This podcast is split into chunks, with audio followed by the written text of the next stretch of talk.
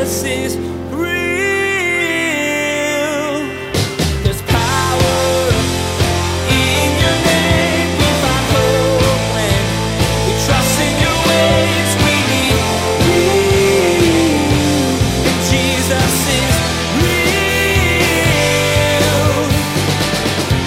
This is the setting for the psalm. David was running for his life because people hated God and hated those who stood for God. And this is why he's saying, Lord, you're everywhere. You know everything about me. You even think about me and you created me wonderfully. And I'm running for my life, Lord. Help me out. And, brothers sisters, no matter what's going on in your life, God will fight for you. But you have to be careful because God will not fight for you often in the ways you want Him to. He's got a better way. You know when you're hiding from God. Even in sin, most of us think we're hiding and think we're getting away with it. But no matter where you go, He's there. As Pastor Daniel explains today, he not only wants to lift us up, but protect us as well. We may think we know what that would look like, but it's a struggle to accept God's way of doing things over our own. We go our own way, but He's always following close beside us. Now, here's Pastor Daniel with part two of his message entitled, Come As You Are.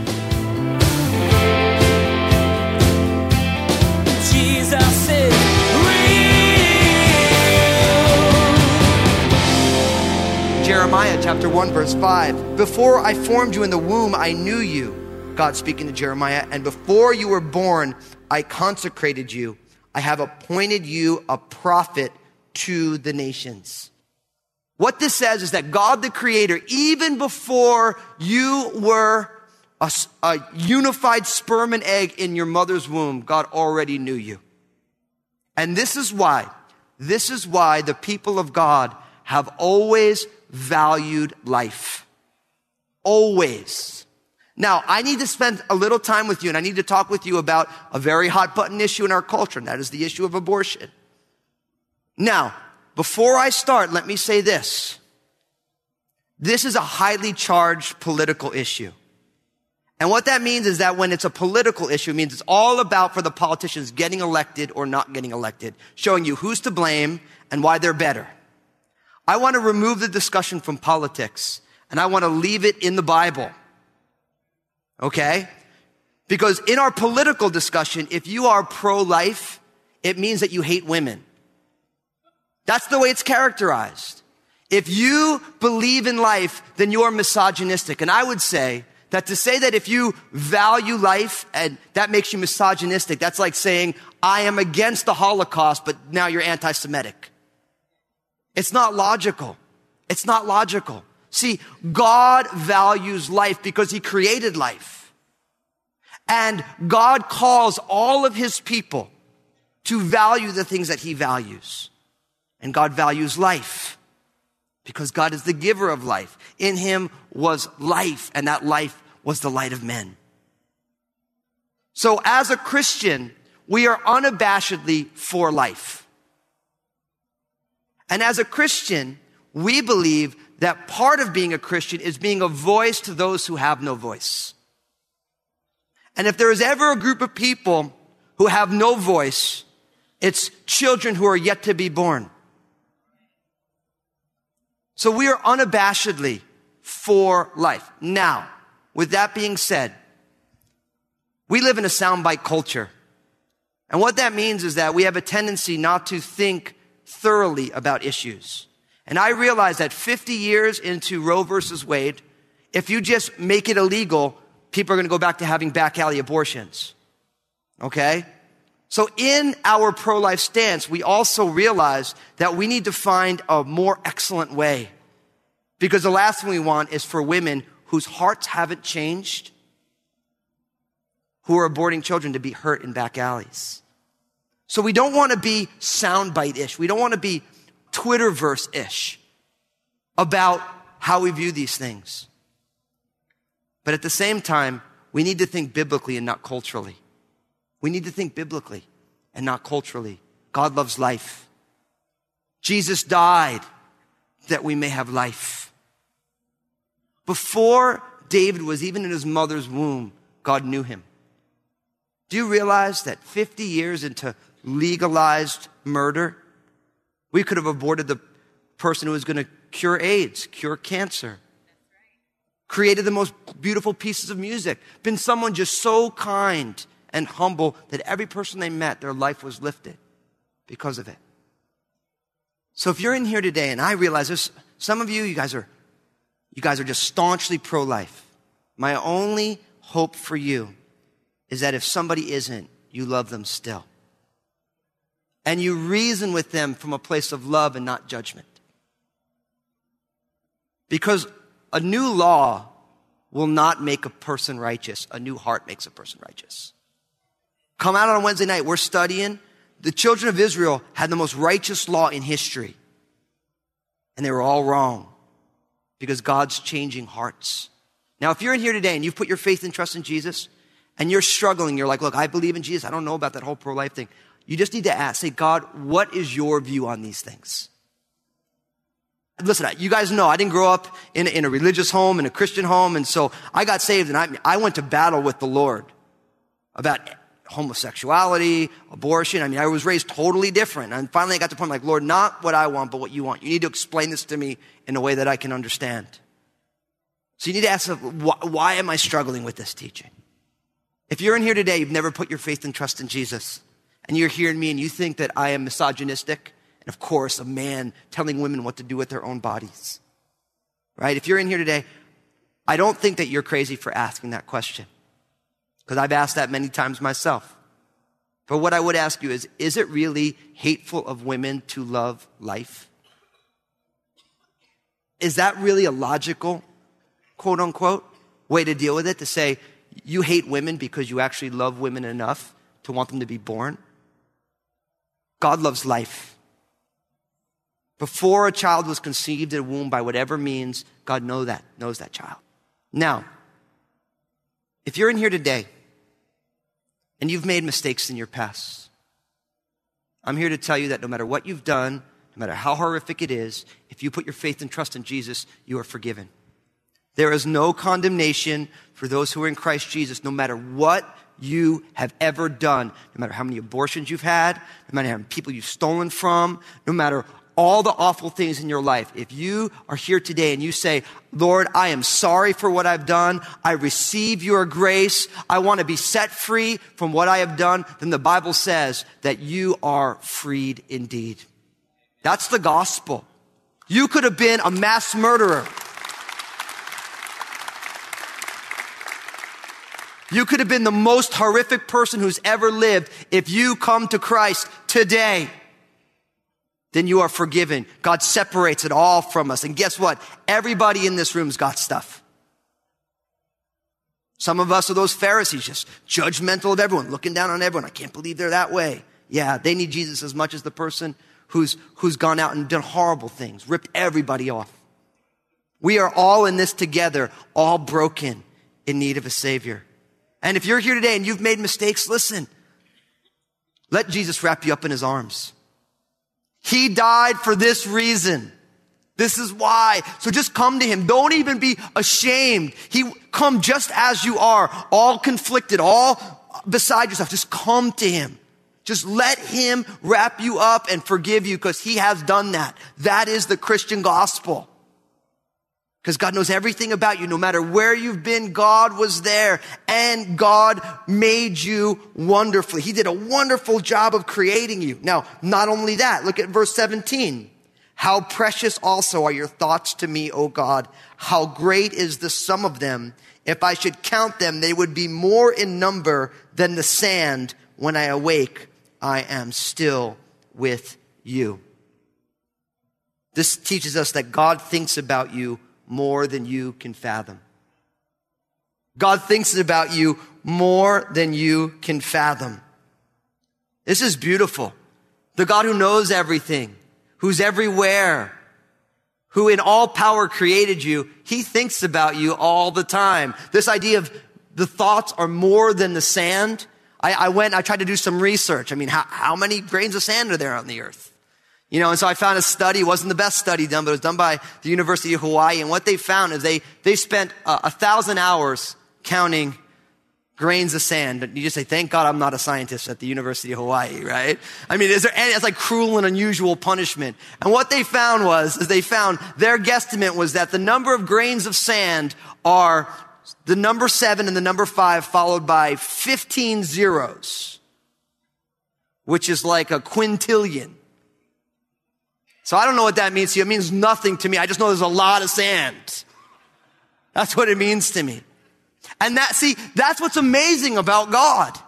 Is that God knows we're all messed up, but He created us wonderfully. He knows everything about us. He's always where we are. And His thoughts about us are innumerable, immeasurable, beyond comprehension, infathomable. That's how much God thinks about you because He loves you. Because we think about the things we love, don't we? We think about it. Like, I like food. You guys know this. You follow me on Facebook, there's always a picture of some sort of food. You know, like, ooh, yeah, you know. For me, like, food is like a kid for me. It's like, ooh, look at that. It's so cute. And it's amazing. I wake up in the morning, I say, mmm, breakfast. You know, and then it's like mid morning, I'm like, mmm, snack. You know, and then it's bad because you guys are all a part of this with me now. I have people that walk up to me. I got handed hot sauce this morning. You know, I didn't take any before I got up here though. You know what I mean? But it's like people like, here, here's some hot sauce. Here, here's some cannolis. Here's a, you know, Ginger. God bless Ginger works in the cafe. Man, every time I come out, she hands me something and Sue Cotton, she's handing me coffee. And I'm just like, this is great. We think about what we love and God thinks about you because he loves you. He loves you. He thinks about you more than there's sand in the world. Do you believe that? That there is a God who knows everything about you, all the garbage, who's everywhere that you've ever been. He knows all of your thoughts before you ever thunk them. And, and he thinks about you incessantly. This is why you can come to him just as you are. He knows it all already.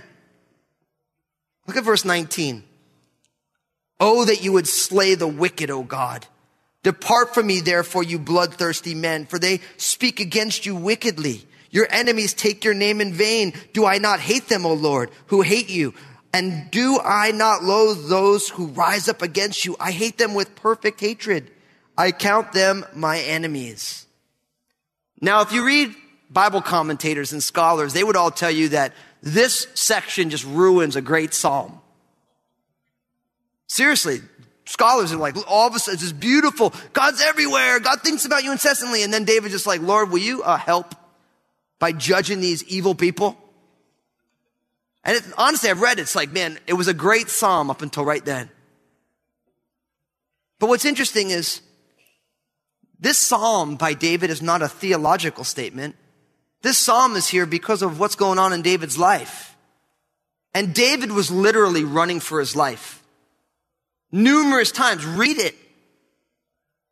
In 1st and 2nd Samuel. Read what's going on. David is being, is running for his life from King Saul the king, who didn't like the fact that David was anointed by God and gifted. He's going after him. His own son Absalom leads a rebellion against him.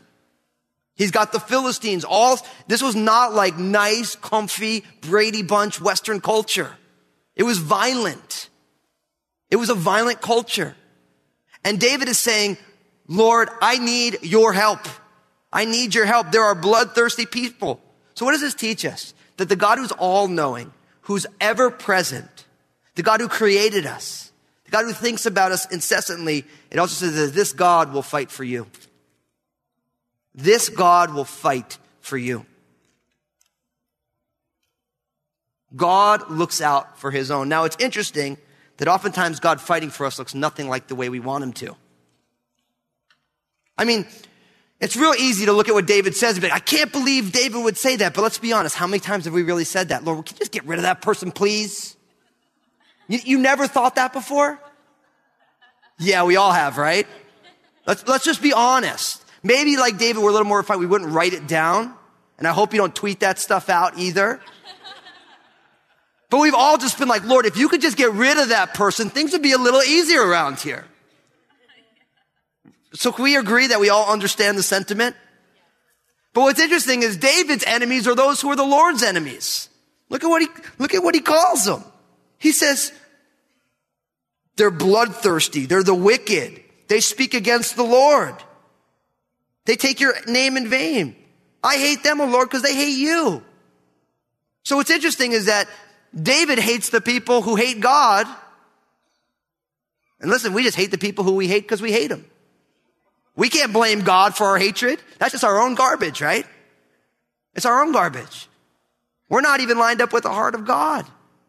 Listen to Eugene Peterson in his paraphrase called The Message, took these verses and said it this way. He said, and please God, do away with wickedness for good. And you murderers out of here, all the men and women who belittle you, God, infatuated with cheap God imitations. See how I hate those who hate you, God.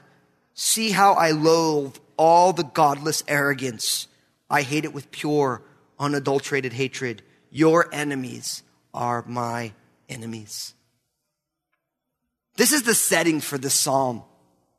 David was running for his life because people hated God and hated those who stood for God. And this is why he's saying, Lord, you're everywhere. You know everything about me. You even think about me and you created me wonderfully. And I'm running for my life, Lord. Help me out.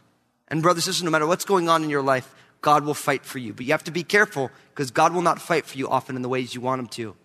He's got a better way, a more excellent way than our way. His weapons are not carnal, but they're mighty in God for the tearing down of strongholds. Oftentimes we want to give God a little help in fighting, don't we? Lord, we'll do it my way. Lord's like, uh uh-uh. uh Your way is destructive. I have a way that changes the world.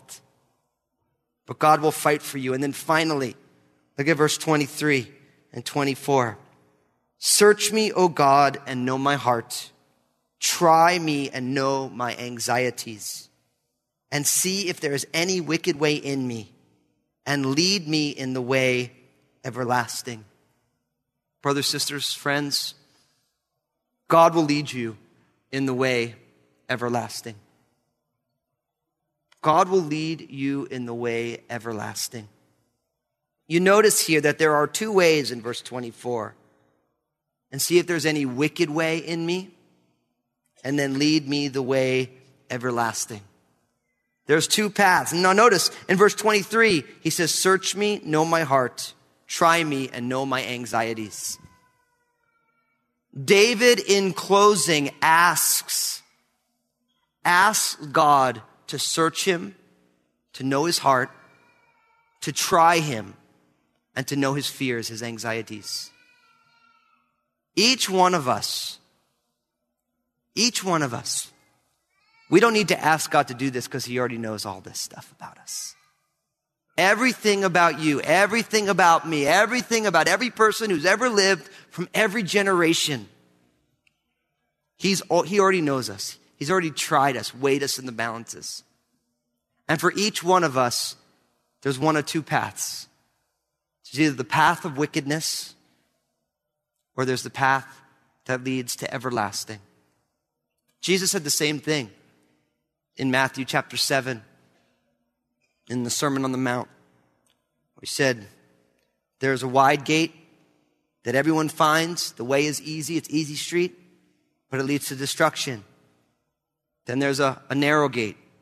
The way is difficult. Not a lot of people found it, but it's the way that leads to life. For each one of us now, it's time for us to choose a path if you're in here today and you've put your faith and trust in Jesus already, you've committed your life to Him, we have to make sure that we let God continually do the work in our hearts. You've put your faith and trust, you're His kid, but is there wickedness in you? Let's be honest. There's wickedness in all of us, isn't there? There's rebellion. There's hiding from God, even in the midst of a ton of grace in our life. If that's you today, you need to say, God, change me. Lead me in the way of everlasting. David was a man after God's own heart, but yet he still committed murder, adultery, all sorts of things. He still loved God, though. but he was still wrong in some ways. So if that's you, you've already put your faith and trust in Jesus, you need to say, God, search me, try me, know me, know my fears, lead me in the way of everlasting. And we need to turn from our own way to God's way. For others of us in here, you've never put your faith and trust in Jesus. But you know that you're here today because God loves you enough, and so do your friends and people. They want you here today. And God knew that you were going to come here and you were going to hear that no matter where you go, God's there. That God knows everything about you, that He created you wonderfully. He thinks about you incessantly. And you need to put your faith and trust in Jesus today. And what's great, I would love to make that decision for you. I would love today to make you make that decision, but I can't. It's your call. But you're here today because you know, you know you want to be on the path to everlasting life. An eternal life later and an abundant life right now. That's what's at stake. That's what's at stake. All that God has for you in Christ. And in a moment, I'm going to give you an opportunity to respond to that. We're going to pray, and I'm going to give you an opportunity to take that step with God. And you might be in here today and you might be like, look, my life's all messed up. I've made a million mistakes. I mean, you don't even know the half of it, Pastor Daniel, and everyone around you knows exactly what you're feeling because we're all here together. We've all made innumerable mistakes, but God's love is greater than our mistakes. God's forgiveness is greater than the things that we've done wrong. And God does not say, get your life together and then come to me. God says, look, come to me and I'll help you get your life together. You don't want to do it on your own because we don't know how to cleanse ourselves. Only He who is fully pure knows how to cleanse us. And He says, I want you to come and put your faith and trust in my Son. Jesus said, For God so loved the world that He gave His only begotten Son, that whoever would believe in Him would not perish, but have everlasting life. And then Jesus said, It's amazing, for I did not come to condemn the world but that the world will be saved through me. Why? Because the world is condemned already. See, Jesus didn't come to look down on you. He came to lift you up. Why? Because we're all condemned already. We all live like we talked about, hiding from God, running from God, being rebels in God's kingdom. And Jesus came to find us.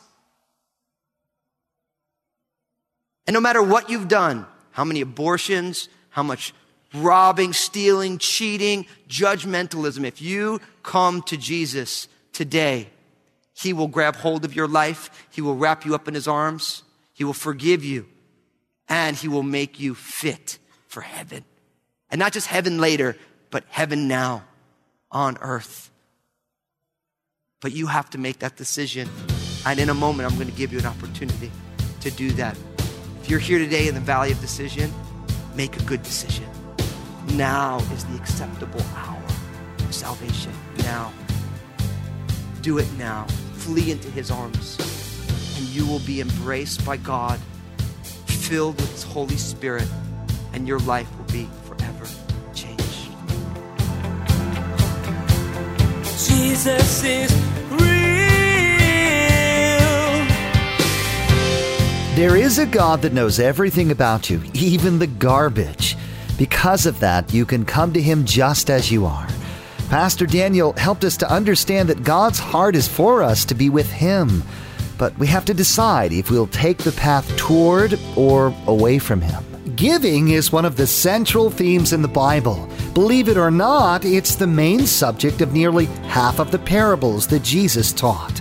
Like prayer and serving others, money is an outlet of spiritual power. When it's released into ministry, God does amazing things with it. To understand what it means to be a Christ follower, we must also understand what it means to be a giver. Please prayerfully consider becoming a monthly supporter of Jesus is Real Radio. For more information, log on to JesusIsRealRadio.com. Thanks, Josh. Pastor Daniel would like to invite you to join him each day on Facebook for his two minute messages. Pastor Daniel shares from his heart and God's Word in a way that will impact your life. It's the perfect way to inject a little bit of Jesus into your routine. Log on to JesusIsRealRadio.com and follow the links to the two minute messages. Now, here's Josh with a preview of what Pastor Daniel will be covering in the next edition of Jesus is Real Radio. Next time on Jesus is Real Radio, Pastor Daniel will take us through Psalm chapter 22 and help us to recognize where God is coming from when it comes to our messy lives. He knows we can't handle it and will deliver us from it. You've been listening to Jesus is Real Radio with Pastor Daniel Fusco of Crossroads Community Church. Pastor Daniel will continue teaching through his series entitled The Top 10 next time. Until then, may God bless.